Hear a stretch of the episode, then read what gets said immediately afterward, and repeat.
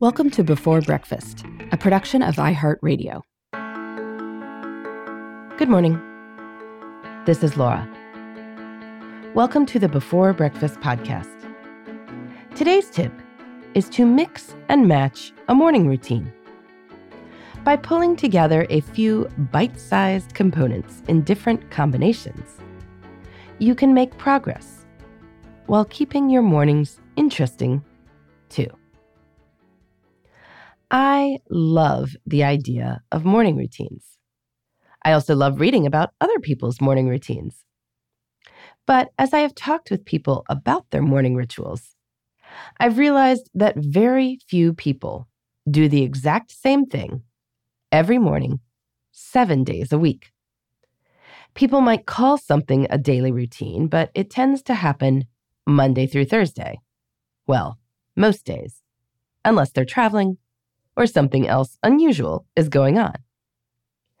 I think this is an important point because sometimes people assume that if they can't run four miles and meditate for 20 minutes absolutely every morning, then there's no point. But that's not true. You can have a morning routine even if the routine looks different day to day. You can have a morning routine that is short some days and longer on others.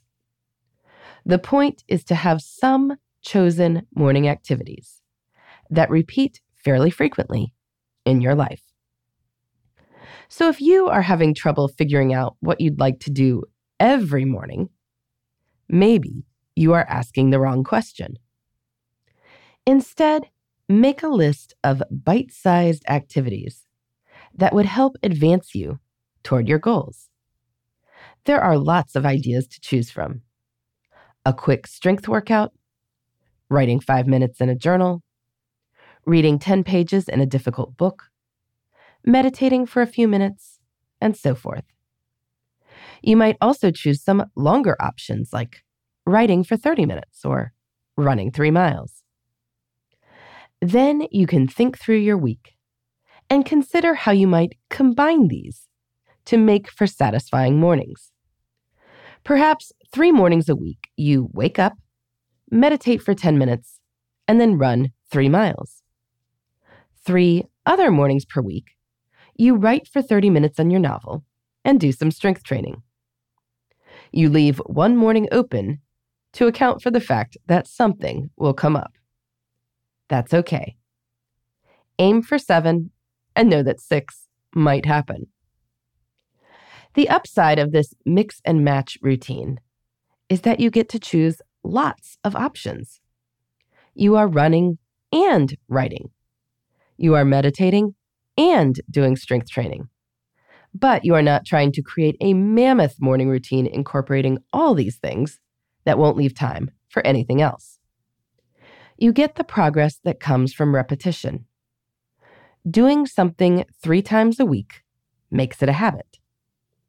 On the other hand, there is enough novelty that the days feel a little different, which can keep life from feeling stale.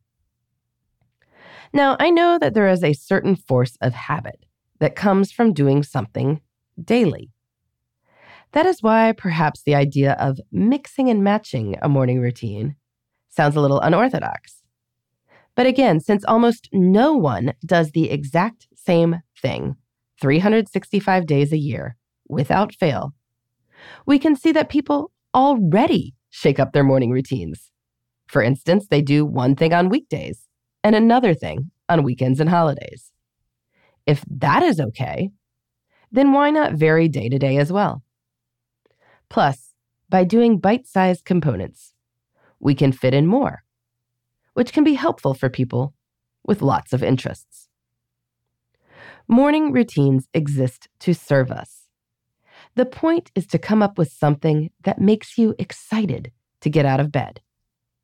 And if that looks a little different on different days of the week, so be it. You can still make progress toward your goals and enjoy some variety, too.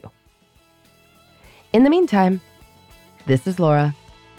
Thanks for listening. And here's to making the most of our time.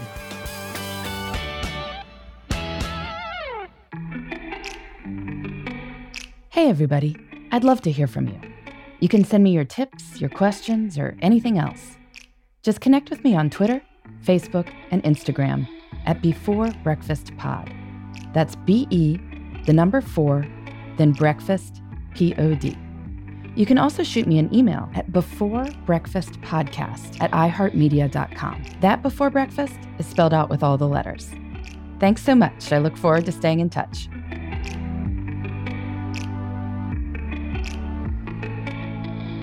Before Breakfast is a production of iHeartRadio. For more podcasts from iHeartRadio, visit the iHeartRadio app, Apple Podcasts, or wherever you listen to your favorite shows.